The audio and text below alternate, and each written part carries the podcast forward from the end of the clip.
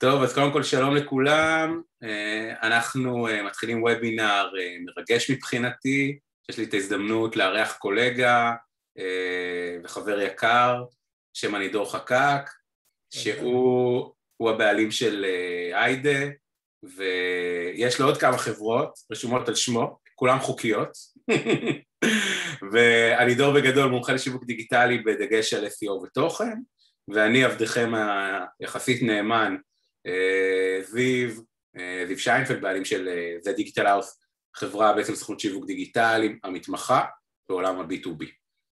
ואנחנו הולכים לדבר היום בעצם על קצת על ההבדלים בין B2B ל-B2C, ובעצם מתוך העולם של B2B, אה, איך אנחנו, איך אנחנו ממנפים אותו, איך אנחנו עושים אותו נכון, דרך SEO, אסטרטגיות תוכן ועוד כל מיני דברים שיביאו תוצאות.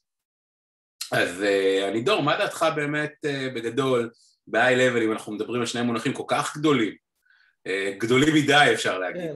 מה לדעתך ככה, אתה יודע, בתפיסה שלך השיווקית, ההבדל הגדול בין B2B ל-B2C, אם נזרוק כמה פוינטים. קודם כל שלום, אני שמח באמת להתארח, uh, וזה באמת uh, הזדמנות נהדרת ששנינו כאן מתעסקים המון המון ב-B2B לאורך השנים, וכאן אנחנו באמת ננסה להביא את התובנות שלנו אני יותר מההיבטים הגוגלים, אתה יותר מההיבטים שלך אה, בהתעסקות גם עם לקוחות B2B, אבל אה, אחד הדברים שאני למדתי וזיהיתי עם השנים זה אה, ש-B2B מה שנקרא הדברים נהיים קצת יותר רציניים. ב-B2C אנחנו בעיקר מדברים, שוב בוא רגע נסדר את ההבדלים קצת למי שלא מכיר, B2C, Business to Customers, עסקים שפונים בעצם ללקוחות קצה, בא לי למכור גיטרות, בא לי למכור בגדים, בא לי למכור מגפיים, לא יודע מה, אז תביא מבצע מגניב, תראה מגניב, תראה סקסי, תעלה איזה פרסומת, היידה הכל טוב. ב-B2B שם המשחק משתנה לגמרי, אנחנו בעצם business to business, עסקים שמוכרים שירותים לעסקים אחרים, כמו לצורך העניין אני ואתה, שאנחנו מוכרים שירותי שיווק דיגיטלי לעסקים, אנחנו חברת B2B קלאסית. עכשיו, ותמיד אני אומר את זה כשאני בא ללקוחות, אם זיו, אתה צריך עכשיו לסגור לקוח חדש. זה שתגיד על עצמך אני ככה וככה וככה זה לא מעניין שום דבר. ב-B2B מה שמשנה, והמוניטין פה משחק תפקיד מאוד מאוד מאוד גדול. כי בסופו של יום בעולמות ה-B2B, כשאנחנו משווקים לארגונים, עם מי הארגונים רוצים לעבוד? מה תמיד כשאתה בא למנכ"ל, מה הוא אומר לך? אני רוצה לעבוד עם ההוא שקידם את המתחרה שלי למקום הראשון. יש היבט של בוא תראה לי מה אתה מסוגל לעשות בתעשייה שלי, בוא תראה לי שאתה מסוגל לעבוד עם חברות כמוני, שעשית את זה בעבר, שקצרת הצלחות, ואז אני אולי אתן בך את האמון. כלומר, אנחנו כבר מבינים שאם אני שם הבדל אחד מאוד מאוד גדול בין B2B לבין B2C, אז ב-B2B נדרשת סמכותיות, אמינות ומקצועיות. כלומר, אני רוצה לעבוד עם בן אדם שאני תופס ממנו אוטוריטה מקצועית בתחום שלו, שאני תופס ממנו כגורם סמכותי, שאני רוצה מה שנקרא להקשיב לו, ומי שבאמת אני אה, יודע שיש לו, שקצר הצלחות ספציפית בתחום שלי, ואני באמת מאמין לו, כי האמון פה הוא, הוא משחק תפקיד מאוד מאוד חשוב. לחלוטין. אז זה באמת אלמנט, אה, אה, אלמנט מאוד מאוד חשוב מבחינתי ברמה הראשונית. דבר עיקרי נוסף, ש, ש, או איזה שני דברים ש, ש, שנולדים מתוך הדבר הזה, זה שב-B2B אנחנו בדרך כלל צריכים לרוץ למרחקים ארוכים. וכאן אני, דרך אגב, זו הסיבה שאצלי ה-B2B וה-SEO מתחברים נהדר. כי גם B2B וגם SEO זה למרתוניסטים. מי שבא ומחפש עכשיו, תביא לי עכשיו 200 לידים ל-CRM שלי, חי בסרט, סליחה על הביטוי. כי יש תהליכים שצריכים לעבור. אף ארגון היום לא מתחייב להחלטה של לשלם עכשיו ריטיינר למישהו אחר למשך חודשים או שנים בכהינף יד. אה, ראיתי איזה מבצע מגניב, בוא נקנה את ה-CRM הזה, זה לא עובד ככה. אז אנחנו כבר מבינים שאנחנו ניגשים למקום שהוא מצד אחד אורך זמן, כנראה גם יעלה לא מעט כסף, ולהבדיל אולי מ-B2C, שבו, אתה יודע, אתה יכול לקבל החלטה על דעת עצמך, וואלה, מבצע מגניב, בוא ניקח את אשתי לחו"ל לא יודע מה, ב-B2B לרוב לא רק בן אדם אחד מקבל את ההחלטה. לרוב יש כמה אנשים בארגון שצריכים לאשר, נכון? בירוקרטיות, וככל שהארגון הוא יותר גדול, זה יותר סלט. ולכן אנחנו מבינים שמצד אחד נדרש זמן, מצד שני כנראה נדרש תקציב לאורך זמן, ואנחנו מבינים שאנחנו צריכים לעבוד עם מספר אנשים בארגון כדי לבסס את האמינות והמקצועיות שלנו בעיניהם. נכון. אה, הייתי מוסיף, הייתי מוסיף על זה כמה פוינטרים שלי. אה, כל מה שאמרת לגמרי, ומה שסיימת הייתי רוצה להרחיב אותו, וזה מספר האנשים.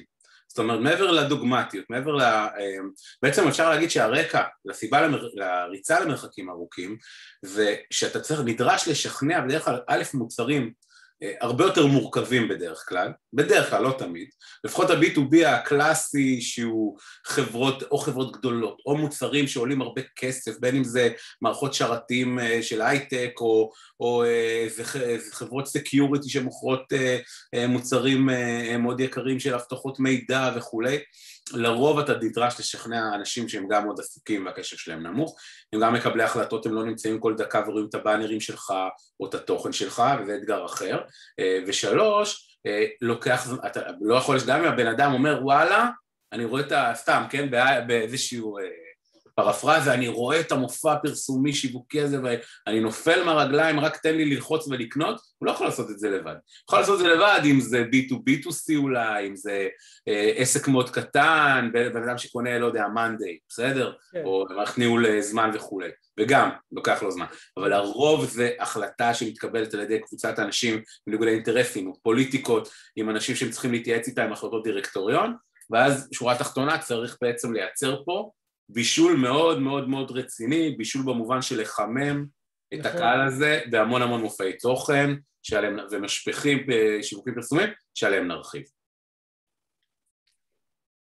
אז, אה, אז מבחינתי זה כאילו, יש עוד המון המון דברים, אבל אם אנחנו מסתכלים על, ה, על הסלעים הכבדים, אה, זה זה. הזמן זה האמינות והמקצועיות שנדרשת לאותו בעל תפקיד שמנסה לשווק את עצמו, זה כנראה תקציבים יותר גדולים וזה בעיקר לעבוד מול מספר אנשים בארגון וכאן דרך אגב אנחנו כבר קופצים לאיזה משהו שגם התחלת להזכיר, אתה, אתה, אתה זרקת פה אה, מה שנקרא על הדרך B2B2C עכשיו זה דברים שהם לא כאלה ברורים לאנשים.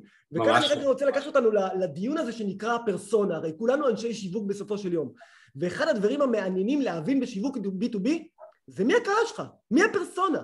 וכשאנחנו מדברים על פרסונה ואנחנו עוד מעט בטח ניקח את זה גם לעולמות של לינקדאין אנחנו צריכים בעולמות ה-B2B להבין איזה סדר גודל של חברות מעניינות אותנו, ארגונים, ולא רק זה, מי הם בעלי התפקידים הספציפיים מאותו ארגון שמעניינים אותנו, זה יכול להיות מנהל ה-IT, מנהל הרכש, סמנכ"ל טכנולוגיות, לא יודע מישהו בסגנון, ברגע שאנחנו נבין מי הם אותם אנשים, מה הם מחפשים ברשת, מה מעניין אותם, מה עושה להם את זה, מה משפיע על ההצלחה שלהם בארגון, אנחנו נוכל גם בהמשך לייצר את המסרים הנכונים שימשכו אותם אלינו למוצרים שלנו אה, וכולי.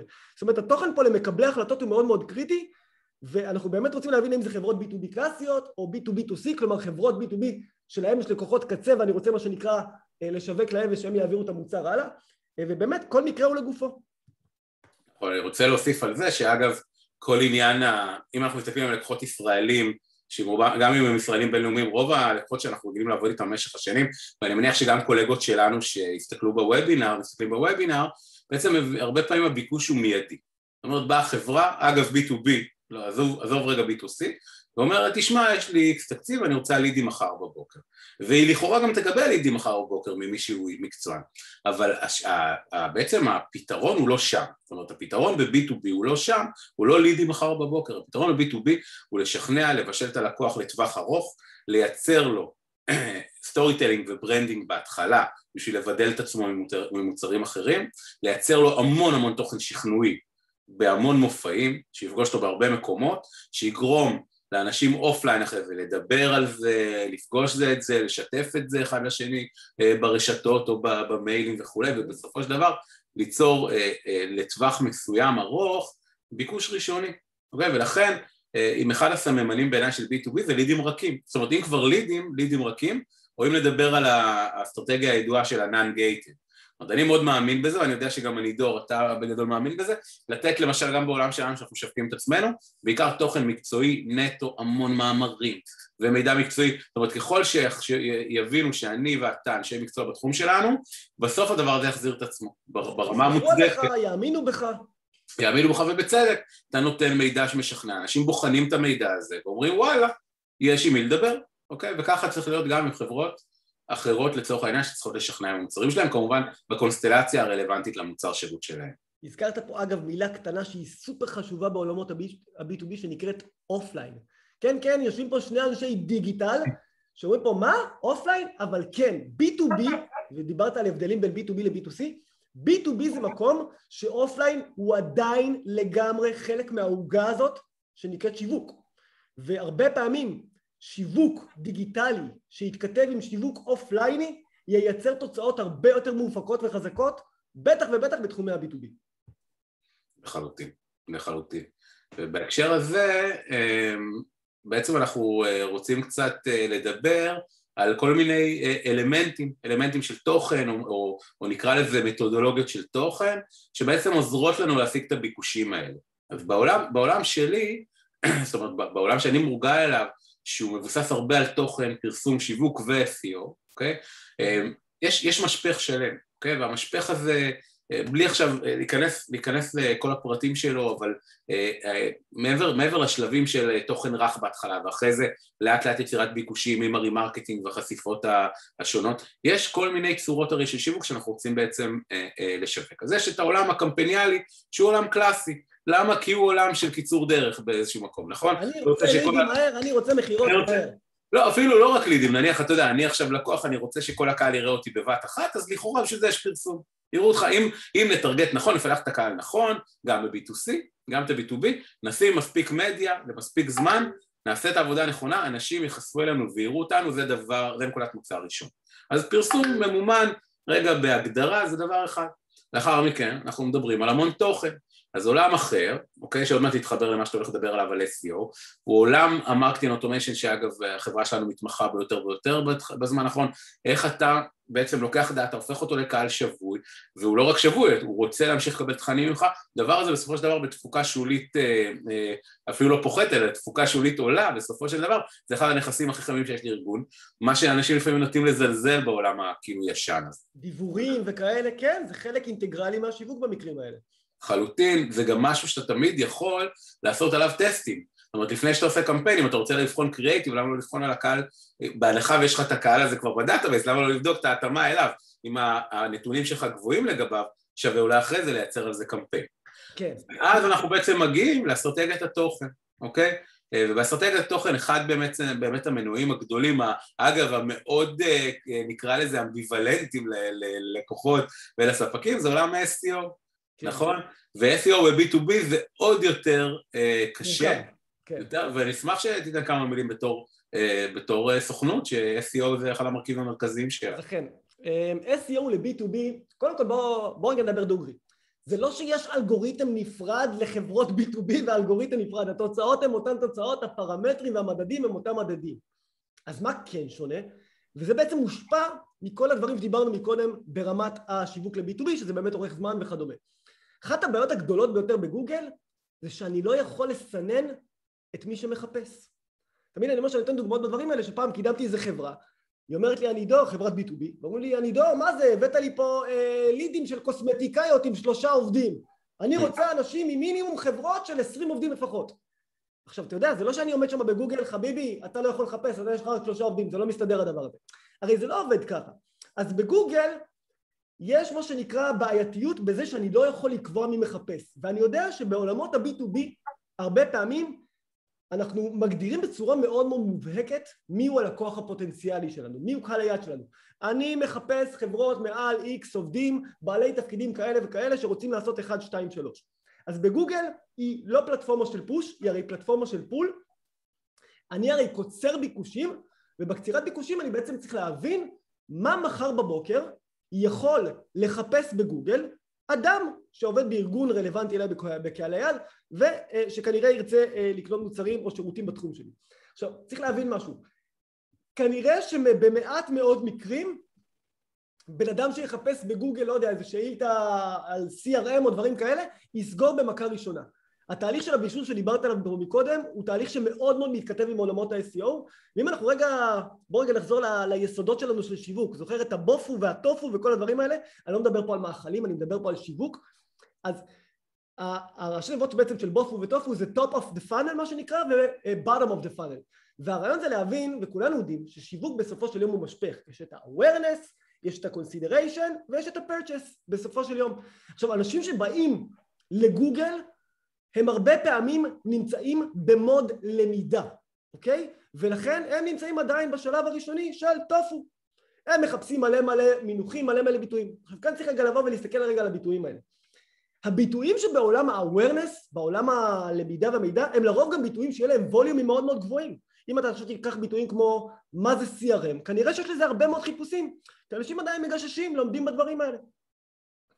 כשלוקחים את הביטויים דווקא בסוף התהליך, ה-bottom of the funnel, כנראה ששם הווליומים יהיו נמוכים יותר. כלומר, יש איזושהי תקרת זכוכית בגוגל לכמות אנשים שמחפשים אה, אה, את הביטויים אה, בתחום ה-B2B הספציפי שלכם.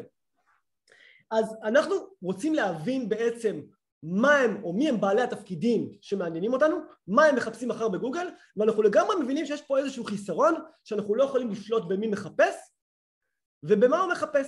ואנחנו כן רוצים לתפוס אותם גם משלב ה-awareness, מביטויים שהם מחפשים ביטויים כלליים, וכן זה עצוב להגיד, אבל ביטויי ה-awareness לא מביאים מכירה, אבל מה שכן ביטויי ה-awareness יעשו, הם יביאו את הלקוחות הפוטנציאליים לאתר שלך, שלכם, הם יגרמו להם להכיר אתכם, ויגרמו לנו בתור אנשי שיווק אה, לייצר אפשרות לעשות מחר קמפיין remarketing לאותם אנשים שהיו באתר שלנו, ואז כבר להציע להם הצעה קצת יותר ממוקדת ומכירתית, ואולי להרוויח אותה בשלב מאוחר יותר. אז ב-SEO, בדיוק כמו שדיברנו בשיווק B2B, זה גם ריצה למרחקים ארוכים. אין המרה מה שנקרא על, הפעם, על הפעם הראשונה, למרות שעל פניו אני קוצר פה ביקושים, אז על פניו אני כן יכול לעשות את הדברים האלה. אבל אנחנו צריכים להבין שאנחנו מצד אחד חייבים לייצר את התוכן הרלוונטי למקבלי ההחלטות בארגונים, וגם לשלב מה שנקרא ה-awareness וגם לשלב ה-purchase בסופו של דבר. אני תמיד אוהב לתת אה, כדוגמה בהיבט הזה את חברת Mailchimp. Mailchimp היא חברה נהדרת, כולנו מכירים אותה, היא מותג אחד הגדולים בעולם, בעיניי לפחות, לכל העולמות של דיוורים, ותמיד אני אומר, אם אתם תסתכלו על אסטרטגיית ה-SEO של Mailchimp, Mailchimp, אם אתם תחפשו עכשיו אה, בגוגל ביטויים כמו What is email marketing, Mailchimp יהיו שם בתוצאות הראשונות. למה? תסכימו איתי שכנראה לא יבוא להם כנראה לקוח עכשיו מהמילה What is email marketing, אבל כבר שמה, שהלקוח הפוטנציאלי העתידי שלהם מחפש, הם רוצים לבוא ולהגיד שלום, חיפשת what is email marketing, תכיר, אנחנו עושים email marketing, שידע. בשלבים המתקדמים שהוא ירשום email marketing for small businesses או, או, או אפילו מיילצ'ים uh, previews או מיילצ'ים versus constant contact מתחרים וכדומה אז גם שמה שזה ביטויי ה-purchase או ה-consideration הם גם יופיעו. אבל ברגע שאתה מופיע בכל תהליך משפך רכישת הלקוח עם ביטויים שונים אתה בסופו של דבר קוצר את הפירות נקודה אחרונה שאני רוצה לה, להגיד uh, בדברים האלה זה שבגוגל אם אתם תבדקו ותשימו לב רוב ביטויי ה-B2B אני מדבר עכשיו על גוגל ממומן יהיו יקרים. ואתה גם זיו מתעסק המון המון בקמפיינים בגוגל ואתה רואה את זה. בדרך כלל העלות לקליק בקמפיין B2B העלויות לקליק יהיו גבוהות. ולכן האינטרס שלנו לעשות שם את ה-SEO הוא עוד יותר גבוה כי אני לא רוצה לשלם עכשיו 25-30 שקל לקליק על uh, מה זה CRM אני רוצה לקבל את הגולשים האלה בחינם, כמובן עבדתי לפני כן, אני רוצה לקבל אותם בחינם דרך תוכן, דרך למידה ואולי בשלבים המתקדמים בביטויי המכירה אני גם מה שנקרא אשמח גם להשקיע על הביטויים האלה בקליקים. אבל בעצם פה יש איזושהי נקודת, אה, יש פה איזו שאלה שצריך, אה, או נושא שצריך לפתוח. בעצם יש איזשהו, הקמפיין PPC בגוגל וה-SEO, בטח בעולם ה-B2B, הם קצת אחים חורגים כאלה. זאת אומרת, אחד משלים את השני. אתה יודע, מצד אחד אתה רוצה, כמו שאמרנו, לעשות קיצור דרך ולהיות מחר באוויר, להתחיל לייצר ביקושים, אז בשביל זה יש פרסום בגוגל, הרי ברור לנו שבקונסטלציות מסוימות הוא מתאים מאוד, כן? ב-B2B אני יכול להגיד לך, אגב, מנגד על פרסום, עזוב רגע על SEO, מיד זה יתחבר, כן. ש... שבהרבה מקרים אה, הוא safety net בלבד, זאת אומרת יכול להיות תוכן ופרסום בפייסבוק ובלינקדאין כמובן ובכל מיני פלטפורמות שמתאימות לקהל היעד אבל אתה לא תמיד תדע מי הבן אדם שעומד מאחורי המקלדת בשביל להגדיר ביטוי וככל שהביטוי יותר מורכב אז יש מעט מדי אנשים שמקלידים את התחום הזה נכון. Okay? אוקיי? אז בעצם זה נהיה אה, דליל, זה נהיה אה, פחות תחרותי, לפעמים זה גם נהיה יקר מדי. אבל לפעמים גם traffic גדול מגדיל את ה-SEO, נכון? משפר את יכולת ה-SEO, אתה צריך את ה-PPC כחלק מהתפריט שמכיל ה-SEO, בטח ב-B2B. נכון. אז אני אשמח אה, לשמוע קצת כאילו תובנה שלך על הדבר הזה. תשמע, אני מסכים איתך, בסופו של דבר הכל מתחבר, אה, וזה גם הסיבה דרך אגב, ואנחנו נקפוץ את זה אולי עוד מעט בהסבר, שאתה מייצר אסטרטגיית SEO ל-B2B, הלוואי וזה היה מספיק. הלוואי. אתה יודע, אני תמיד בא ללקוחות, אומרים לי, אבל מה, אני משקיע אצלך עכשיו ב-SEO ב-B2B ואני פתאום שולח אותו ללינקדאין, אומר לי, מה לינקדאין עכשיו? אז כן, הדברים האלה בסופו של דבר משלימים. אני לא יכול להישען רק על הערוץ הזה שנקרא גוגל, כי בסופו של יום ואמרנו את זה גם מקודם, אני רוצה לייצר תוכן למקבלי החלטות, אני רוצה לפגוש אותם במקומות שבהם הם נמצאים, אנחנו נדבר עוד מעט מן הסתם יותר באופן מעמיק יותר על לינקדאין, אבל לינקדאין היא זירת B2B קלאסית. אם אני עכשיו רוצה לגרום לאנשים שהם לא יודע מה, מנהלי IT, מנהלי רכש, להבחין בי ובמוצר שלי, דרך נהדרת תהיה לייצר פעילות קבועה ורציפה בלינקדאין של קידום תוכן, אותם מאמרים אגב שאתם כותבים באתר שלכם, אפשר לקדם אותם מחר בבוקר בתוך לינקדאין, לצבוע קהלים, לעשות להם remarketing, לגרום להם קודם כל לשים לב אליכם שאתם בכלל קיימים שם. עכשיו, אה, בכל מה שקשור גם אה, ל-B2B, ואני אה, רגע אקח את זה שוב פעם רגע ל-SEO, לצד העובדה שאתם רוצים לייצר כל הזמן תוכן, אתם צריכים להבין משהו. B2B, ב-B2B רב הנסתר על הגלוי. קשה לאכול את המוצר, זה לא כמו מוצר B2C שאתה אומר וואלה אני מוכר כוסות, וואלה אני מוכר בקבוק מים. כשאתה בא ומוכר CRM, כשאתה בא ומוכר תוכנות של אופטימיזציה ודאטה ולא יודע מה ושקר כלשהו אחר, רוב הסיכויים שבצד השני מי שקורא לא תמיד מבין הכל. ולכן התהליך הזה של יצירת תוכן כחלק מתהליך של ללמד את לקוחות, את הלקוחות הפוטנציאליים שלנו, העתידיים שלנו, זה תהליך שבסופו של יום מייצר את האמון ואת האוטוריטה המקצועית הזו שדיברנו עליו מקודם. אז כן, הדברים האלה לגמרי מתחברים. אמ, אני כן אגיד שב-SEO לצד התוכן המקצועי אתה גם רוצה לקבל כישורים, אי אפשר לעשות SEO בלי כישורים, אתה רוצה לקבל כישורים מאתרים רלוונטיים בנישת B2B שלך. לצורך העניין, אם אני היום עובד מול ארגונים, אה, לא יודע מה, שאני מייצר להם איזושהי מערכת SEOית כלשהי, whatever, מערכת אופטימיזציה ל-SEO, אז אני ארצה שארגונים שקשורים ל-SEO או, או וכדומה יקשרו באמת לאתר שלי כדי להראות גם את הרלוונטיות מבחינת הכישורים שאני מקבל והאתרים והלקוחות שאליהם אני פונה מחר בבוקר. זה לפחות הסוגיות שלי לגבי כל מה שקשור ל-SEO ל-B2B לעומת SEO ל-B2C וכאן באמת אה, זיו, אולי כדי שבאמת נתחיל כי אנחנו כבר כל רגע נוגעים בדבר הזה. בוא נדבר באמת על האסטרטגיית תוכן ל-B2B כי אסטרטגיית התוכן ל-B2B שונה בתכלית מאסטרטגיית התוכן אה, אה, שאנחנו עושים בסופו של יום ל-B2B ואני אגיד במשפט קצר ואתה לדעתי תוכל גם לתרום פה הרבה יותר. אני תמיד שמתי לב שב-B2B אנשים רוצים לראות בוא תראה לי מה אתה יודע בוא תראה לי case study case study תכנים שעובדים באופן מדהים ב-B2B ברגע שאני רואה שאתה יודע לעצב משרדים בצורה מדהימה לחברות כמו שלי אני רוצה שתעצב גם את המשרד שלי לצורך ההמחשה אז נכון. case studies מדריכים מקצועיים, אינפוגרפיקות, מדריכים, אה, לא יודע מה, בנצ'מרקס, מידוד מול מתחרים וכדומה, כל סוגי התכנים האלה זה must בכל הפעילות של B2B, ואם אמרתי מקודם שגוגל לא מספיק, אז זה בדיוק הנקודה הזאת. בסופו של יום בגוגל אני קוצר ביקושים, וכמו שאמרתי, כמות החיפושים ב-B2B נמוכה יותר. אז אם אתם רוצים להגדיל את כמות האנשים שבאים אליכם ומכירים אתכם, SEO לבדו לא מספיק עם כל הכבוד לו, אני רוצה לעשות את ה-SEO כדי לקבל את מי שכבר מחפש לי, אבל אני רוצה ללכת ולמשוך את האנשים דרך התכנים בזירות בהן הם נמצאים. אם זה כמו שאמרנו לינקדאין, יכול גם דרך אגב להיות פייסבוק ואתרים מסוימים, ואז אם אני מחר עושה מאמר בלינקדאין ואני אומר אלה עשרת הדברים שכל מנהל IT חייב לדעת ב-2021 אם יש מנהל IT בפיד ואפשר לטרגט אותו כמובן באמצעות הטרגטינג של לינקדאין והוא רואה את המאמר הזה כנראה שזה רלוונטי לו וכנראה שחלקם יקליקו על זה.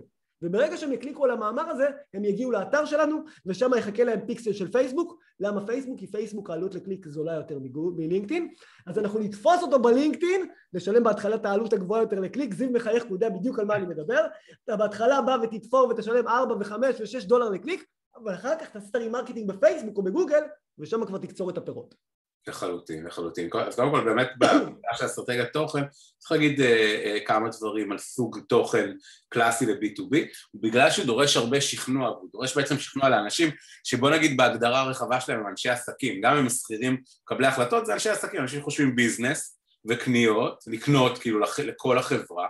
אה, אז קודם כל צריך כמובן לדבר בז'רגון המתאים לסוג התעשייה שלהם, זאת אומרת זה לא כמו B2C שאתה מבדיל בין בני 20 לבין 40 או ליאנגסטר או לזה או להתנהגות צרכן רק, אלא אתה מנסה לעשות הבדלה של ורטיקלים ובעלי תפקידים ואפילו איך אתה פונה למנהל מול אה, מנהל זוטר. זה תוכן מספר אחד, איך אתה מזהה אותו לפי בעלי תפקידים. אגב, זה אגב בפנייה לפעמים, really need to know that. כן. נכון, נכון. או אפילו אם אתה לא קורא לילד, זה התיאוריות לקרוא לילד בשמו, אבל אם אתה לא קורא לילד בשמו אז אתה כן רוצה לפחות לתת איזשהו סגנון שהוא כן יתאים למישהו יותר בכיר, או מישהו בוורטיקל מסוים מול ורטיקל אחר וכדומה. הדבר השני זה באמת איך נראה קריאייטיב, נניח מול ה-B2C, ובמקום אחד הקריאיטיב נראה הרבה יותר אינפורמטיבי. אז זה נכון, אינפוגרפיקה, כמו שציינתי, אינפורמטיבית היא מאוד נכונה בהרבה מקרים. מאמר, אתה יודע, לבוא ולתת לאיש מקצועי e-book או white paper, בדיוק, אה, שווה, מגובה במחקר של גארטנר או פורסטר, בכלל יעשה עבודה טובה יותר, אה, צבוע טוב, זאת אומרת בעצם אה, מקושט טוב, מוצב טוב, והרבה מספרים, quotes עובדים מול... לתת quotes מתוך מאמר גדול ולפרסם אותו, או אם אתה אה, סתם משווק כנסים וכל מיני אה, וובינרים, שזה גם שוב, כמו שאנחנו עושים כרגע, אה, מקור מעולה של מידע, אתה רוצה לתת quotes מאוד מאוד picky, כזה picky ופיקנטרי בשביל לתפוס את האנשים וזה, אז בעצם אפשר להגיד שהמידע, הנתונים והנתונים המספרים הם דברים מאוד מאוד מאוד חשובים, ואז בעצם לאחר מכן המון וידאו, עכשיו ברור שווידאו הוא, הוא עוד יותר, מה? visual. כן, ויז'ואלים מאוד מאוד, עכשיו הרבה פעמים אנחנו רואים A-B testing של אה, ויז'ואלים לפי צבעים, לפי זה, אז גם בזה זה אומנות שלמה, אוקיי? אה, הרבה פעמים אתה רוצה, עם, עם זה brand, לשים את הלוגו יותר חזק, הרבה פעמים האלמנט של, לשים סמל של הוורטיקל יעשה עבודה טובה יותר, אה, הרבה פעמים אתה רואה אנימציות ונו, וקטורים יעבדו טוב יותר מתמונות אה, רגילות, כן? בטח אם התמונות האלה מכובסות כמו של Deposit ו Shutterstock, מאגרי תמונות כאלה ואחרים. דברים האלה ממש לפעמים עושים הבדל, כמובן שכאשר הם מגובים בטקסט, בטקסט נכון, אבל פה אין בעיה כל כך של אורך, זאת אומרת אין בעיה של נפח, אוקיי? אבל מה אני כן חושב? אני חושב שהדבר הזה צריך להיות מגובה גם באיך אתה מפנה את הקריאיטיב הזה או את האסטרטגיית תוכן הזאת כחלק מהאסט הדיגיטלי. למשל, כאשר אתה אה, אה, מכניס קהל לאתר מסוים, כן? ואתה רוצה לייצר בו זמן שהייה כמה שיותר גדול, כי אתה יודע שזה לא רק למלא את הטופס צור קשר, אוקיי? אז אתה רוצה לפזר כל מיני אלמנטים חכמים, ביניהם למשל אה, מה שנקרא פופ-אפים. אני למשל ב-B2B מאוד ממליץ על פופ-אפים, כי זה חלק בעצם מלשמר את הלקוח עם עוד מידע. כל עוד זה לא פוגע בחוויית המשתמש, לעשות את זה נעים. כל עוד זה לא פוגע, נכון. נכון, כל עוד זה ידידותי, כל עוד אתה מאפשר לו ליהנות מאתר יחסית חלק, מפנה אותו לדבר הנכון, קצת ממליץ לו לפני שהוא נוטש, כל מיני דברים כאלה, אסטרטגיית תוכן מאוד מאוד נכונה. אה, בהקשר הזה בכלל אסטרטגיית תוכן זה מה שנקרא inbound marketing, אתה כן רוצה לפגוש אותו כמו שאתה אמרת לא מזמן בכמה וכמה מקומות וכל מקום בעצם יהיה לו מסר אחר. במייל ממומן למשל, אוקיי? אני מדבר על הדיבור הממומן של לינקדאין. הדיבור הממומן של לינקדאין לגמרי. איכותיים שיש בלינקדאין. לגמרי, זה אחד הפיצ'רים הטובים והזולים שיש, זה גם פתרון נכון. זול יחסית ללינקדאין, וגם... אתה משתמש לו per שליחה, ולא per קליק, שזה נכון. יתר המוצרים של לינקדאין עובדים per הקלקה, ולכן העלות, אם אני זוכר, תקן אותי אם אני טועה, עולה בין 30 ל-40 סנט לשליחה ממה שאני רואה עד היום. נכון, נכון, מול... זה פאקינג כן. שקל, זה fucking שקל לשליחה. עכשיו, תמיד אני אומר לאנשים, אתה דמיין שאתה עושה עכשיו קמפיין לכל מנהלי הרכש בישראל. קח חמשת אלפים מנהלי רכש. הקמפיין הזה יעלה לך חמשת אלפים שקל ואתה מגיע בפינצטה לתוך התיבת דואר שלהם. זה נכון. מטורף. ו- וזה גם ממדר לך את כל הזבל, כי מי שקיבל פרסומת בזמן מסוים לא יקבל באותה, באותו קמפיין, ומי שלא נמצא בלינקדאין שבוע ומעלה לא יקבל, אז ממש... איך שהוא נכנס ממש... ללינקדאין הוא מקבל את זה, זה מה שיפה. בדיוק, אז כאילו, ו... וגם עוד יתרון ענק שרוב האנשים לא יודעים, זה שנגמר הקמפיין, ואנשים פותחים אחרי זה, אז אתה מקבל לידים. אז פתאום ב CRM, ה CRM שלך מתמלא לידים חודש אחרי הקמפיין. אתה רואה, המנכ"ל מתקשר אליך אחרי חצי שנה, כן. בוא'נה, אני עדיין מקבל פה לידים. עדיין מקבל לידים. זה מדהים. אז זה באמת דבר מדהים, אבל מה בעצם, איפה כן מופיע? תוך אסטרטגיית תוכן הוא צריך להיות ב middle of the funnel, או אפילו בסוף ה funnel, למה? כי בחשיפה אישית זה כמו דיוור, אין מופעים, אין חשיפות, חשיפה היא פרטנית. אז אתה רוצה להכניס את האימייל אחרי שכאילו הבן אדם, אותו אה, קהל יעד או אותו פרסונה יודע עליך כבר. once הוא ראה אותך בבאנרים, ב inbound marketing, אז אתה משוכנע שהוא נחשף, תתקוף אותו במיילים ממומנים. אני לא יודע מה אתה ראית, אני כל פעם שניסיתי בקמפיין של דיוור ממומן למכור, נכשלתי כישלון חרוץ ענק. למה? כי אתה לא יכול לבוא גם בדיבור בקטע הכי אינטימי של הבן אדם ולהגיד לו מה קורה אחי תקנה זה לא עובד זה כמו כל אלה שאתה מתחבר ללינקדאין אישרת בקשת חברות? היי זיו אתה לא מכיר אותי אבל בוא תקנה את כל מה שאני מציע לך. לא זה לא עובד. לכן בדיבור ממומן האסטרטגיה זה אינסנטיבים ברבק. מתנות, קח צ'קליסט, קח דוח, קח משהו שתוכל להשתמש בו בתור מנהל רכש כדי להשתפר יותר בתפקיד שלך. תמיד בעלי המקצוע שאתם פונים אליהם רוצים להשתפר ברמת הניהול זמן שלהם וברמת הניהול כסף, לעשות יותר כסף לארגון. ברגע שתדברו אליהם במקומות האלה, במסרים האלה, בתכנים כאלה, ותצ'פרו אותם במתנות, באינסנטיבים, שם אתם תצליחו להרוויח, ואחוזי הפתיחה במקרים האלה של דיבור ממומן, אתה רואה שם 65-70 אחוזי פתיחה, זה דבר שאתה משווה אותו לדיבורים רגילים, זה, זה, זה, זה, זה שערורייתי בכמה שזה מעולה. לחלוטין, והייתי אפילו מגבה את זה בעוד טיפ. ב-B2B הרבה פעמים דפי הנחיתה הקלאסיים, חוויית המשתמש שעבדו עליה אה, טובי המוחות, לפעמים פשוט לא עובד.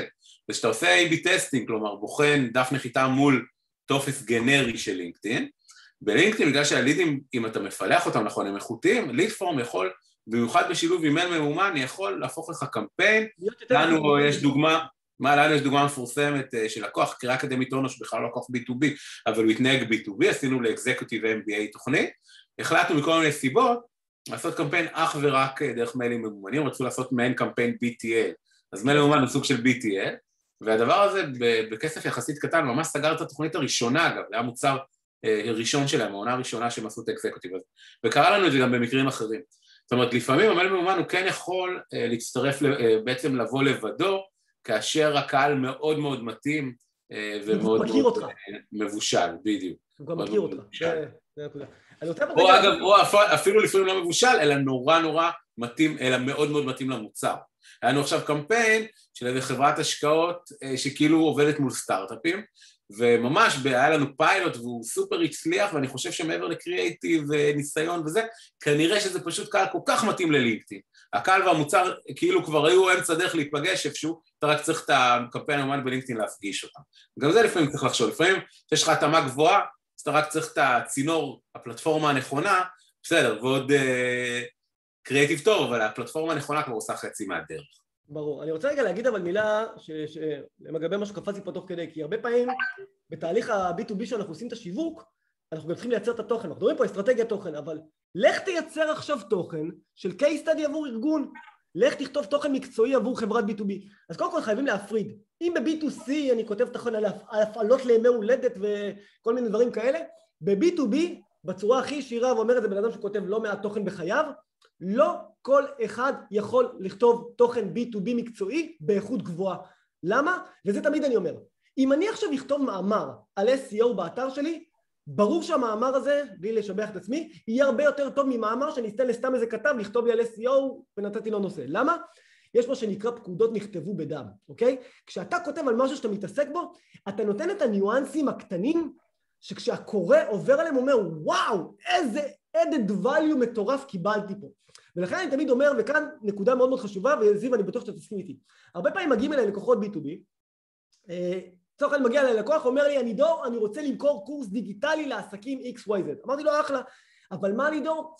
אין לי כל כך חומרים ואני מעדיף שלא יכירו אותי, אני מעדיף להתחבא מאחורי הקלעים. עכשיו אני אומר, איך אתה רוצה למכור קורס דיגיטלי בלי שאף אחד ידע מי אתה? מה, אתה מותג אפל שאנשים יבואו וירשמו לקורסים שלו? אז קודם כל, אם אתם הולכים לעולמות ה-B2B, הבינו משהו. יש עניין של אותנטיות, יש עניין של לשים את הפנים שלכם בראש המוצר שלכם, בראש המיזם או ארגונים, דרך אגב בהרבה ארגונים גדולים, ואתה רואה את זה היום בצורה נהדרת, העובדים של הארגון הם השגרירים. הרבה פעמים תחשוב על זה, אם אני רוצה להתחבר לאיזה חברה מסוימת, יש איזה עובד אחד תותח בפייסבוק שלהם או בלינקדאין שלהם שמייצר כל פעם תוכן ומאמרים, ודרכו אתה בעצם נחשף לכל המותג. אז לכן אני אומר, אם אתם חברת B2B ואתם רוצים לעשות שיווק או SEO בכלל וכדומה, אתם חייבים לדעת לייצר תוכן בתוך הארגון. כי אף אחד לא יצליח לכתוב את ה-case study שלכם במקומכם. אז אתם חייבים לייצר תוכן מקצועי בארגון, אתם חייבים שיבואו עם המוניטין שלכם, עם ה-case study שלכם, עם הסרטונים. כי מחר אני בא לזיו, אני אומר לו, זיו, קדם אותי בלינקדאין. זיו דבר ראשון יבקש ממני, תביא לי איזה סרטון, תביא לי case study, תראה לי משהו שעשית, אני אדחוף אותו לקהלים רלוונטיים ואני אייצר אינטראקציות. אבל אגב, הדבר הזה, הדבר הזה, סליחה שאני רגע קוטע, הוא כן מיוצר לגמרי אה, עבודה לכל מיני יוצאי ארגוני B2B כאלה ואחרים, שנהופכים לסוכנויות תוכן ולסוכנויות הפקת סרטונים, ועכשיו בדיוק אה, שמעתי איזה פודקאסט אה, בלי להיכנס לשמות, לחברות שמייצרות ביקושי וידאו מקטעים קצרים של אינסטגרם, של טיק טוק, בשביל אה, גם לינקדאין, בשביל כל מיני, זאת אומרת, ממש בעצם עולם וידאו B2B מטורף, וגם אגב, הרבה פעמים מכניסים את זה לארגון אתה רואה יותר ויותר חטיבות שיווק שמבינות, מכניסים כתוב, כותבי תוכן קבוע, לייצר כל הזמן וובינארים של תוכן ומאמרים וכולי וכולי, והדבר הזה אה, נהיית פוטס. זה מאוד רגישה התוכן של ה-B2B, מאוד רגישה, מאוד רגיש, ו... כן, לא לזלזל. וזה גם מה שלפעמים מבדיל, כאילו יכולת של סוכנות כן לעזור פה בתוכן או, או לעשות אותו, באמת יכול בהחלט לעשות הבדל בין סוכנות אחת לאחרת, בין יכולת אחת ליכולת אחרת, אין כן. ספק. אני רוצה להגיד עוד הערה לגבי אחד, ה... אחד הטרנדים או, או מהדברים העיקריים שאנחנו רואים היום בשיווק דיגיטלי בשנים האחרונות וזה כל הנושא של קהילות. אז קהילות אנחנו פחות חושבים על זה בהיבט של B2B, כן? אנחנו יותר חושבים על זה בעולם של מה, קהילה, חברים שאוהבים את זמר, לא יודע מה, שקר כלשהו אחר. אבל יש היום ארגונים שמייצרים סביבם קהילה מקצועית. זה יכול להיות באמצעות קבוצות פייסבוק, או קבוצות לינקדאין, או אפילו ברשימות דיבור עם תכנים שמייצרים לאורך זמן. אתם צריכים לשאוף היום, אם אתם ארגון B2B, לייצר קהילה מקצועית סביבכם. זאת אומרת שיהיו לכם אנשים בתוך הארגון שמייצרים תוכן, שמפיצים ומשתפים את התוכן הזה בקבוצות. היום אתם יודעים, יש כבר את הפיצ'ר הזה שאתה, שאתה היום בתור, כל עובד היום יכול לשתף תכנים מתוך הדפי חברות בלינקדאין, שם מה שנקרא לעשות את זה בצורה מאוד מאוד ישירה ומהירה. אז אנחנו רוצים לנסות א', לבנות קהילה מקצועית דרך התכנים שלנו, ואנשים שידעו שדרכנו הם יודעים, מתעדכנים על כל מה שקשור לתחום X או תחום Y. נקודה נוספת לגבי זה שאני רוצה להגיד, ודיברנו על זה מקודם, על כל הנושא של האמון והמוניטין וכל הדברים האלה. כשאתם עושים B2B, ואמרנו את זה, אנשים רוצים לראות עם מי אתם עובדים, במה אתם מומחים, ולכן תמיד תשימו לב שמאוד רצוי ב-B2B, א', להוסיף טסטימוניאלס של אנשים רלוונטיים, כלומר, אם אני עכשיו רואה שמנכ"ל של חברת דיגיטל אחרת עשה משהו שאני רוצה לעשות, והוא מבסוט, אני ישר אשאל אותו מי עשה לך את הדבר הזה. ולצד ה testimonials אנחנו גם רוצים לראות בטח בתחומים הטכניים יותר, את הנושא של הסמכות. כל הקטע של אני מוסמך, אה, לא יודע מה, אה, סיסקו או whatever, הדברים האלה, כן, הם עדיין משחקים תפקיד, בטח כשאתה רוצה לשדר מקצועיות ושארגון מסוים רוצה לחתום איתך עכשיו על ריטיינר לאורך זמן, הדברים האלה כן משחקים תפקיד מחר בבוקר. לחלוטין, לחלוטין. אה, טוב, אז אה, אני חושב שאנחנו צריכים לתת פה כמה, כמה מילים לסיום. Mm-hmm. Uh, אני חושב שככה, לסיום אין ספק שכל מה שקשור לתוכן ו-B2B אה, זה אתגר אה, ענק היום, אה, גם לסוכנויות אגב ישראליות שעובדות עם עולם בינלאומי, נתחיל אפילו בזה, בהבדלי השפה. אגב, גם בהקשר הזה עוד דבר שאני רוצה להוסיף כאילו בדיעבד, זה שצריך להבין, הרבה פעמים שאנחנו עושים בין אם ישראלים או לא, הרי גם הסוכנות האמריקאית לא עושה B2B רק לאמריקאים, כן? היא עושה, הסוכנות רוצה לעבוד עם כל העולם, אז היא עכשיו מתמקדת בשוק האירופאי, אז מה, הסוכנות הזאת לא תעבוד, אה, לא תעבוד איתם, היא תביא להם בהכרח אה, ספק הולנדי? לא, הרעיון הוא שהעולם גם הולך לשם, ויש אתרים כמו one hour translation וכל מיני, כל מיני זמים, ובעצם אפשרות, וגם אנשי קריאייטיב, פרילנסרים ואינאוס, שהיום אה, כשאני ממליץ לחברה לעשות תוכן, כל תוכן, B2B, אוקיי? כל עוד הקהל הוא בינלאומי, אנחנו מנסים למקד כמה שפות, זאת אומרת כמה שווקים, ולייצר תוכן יהודי, אני מדבר על כל הפאנל, מהמופע הראשוני של הבאנר ועד הדף נחיתה או האתר, שיהיה באנר, כולל האי-בוק אה, בשפת המקור. כמה שזה עוד יותר הופך את זה למורכב ומסובך, אבל בסוף אנחנו רואים, אנחנו רואים הבדלים בין מה היה בשפה הכללית הבינלאומית אנגלית לבין, אה, אתה יודע, לבין השפת המקור. זהו, אז באמת מבחינת התובנות שלי, ואני אעשה את זה במשפט אחד, אם אתם רוצים לעשות שיווק B2B, ב-SEO ל-B2B, כמה דברים. קודם כל, זה לוקח זמן, אתם עובדים מול מספר מקבלי החלטות, אתם צריכים לייצר את התוכן עבור מקבלי החלטות, ואתם צריכים להבין שגוגל היא זירה אדירה לקצירת ביקושים, אבל היא לא מספיקה.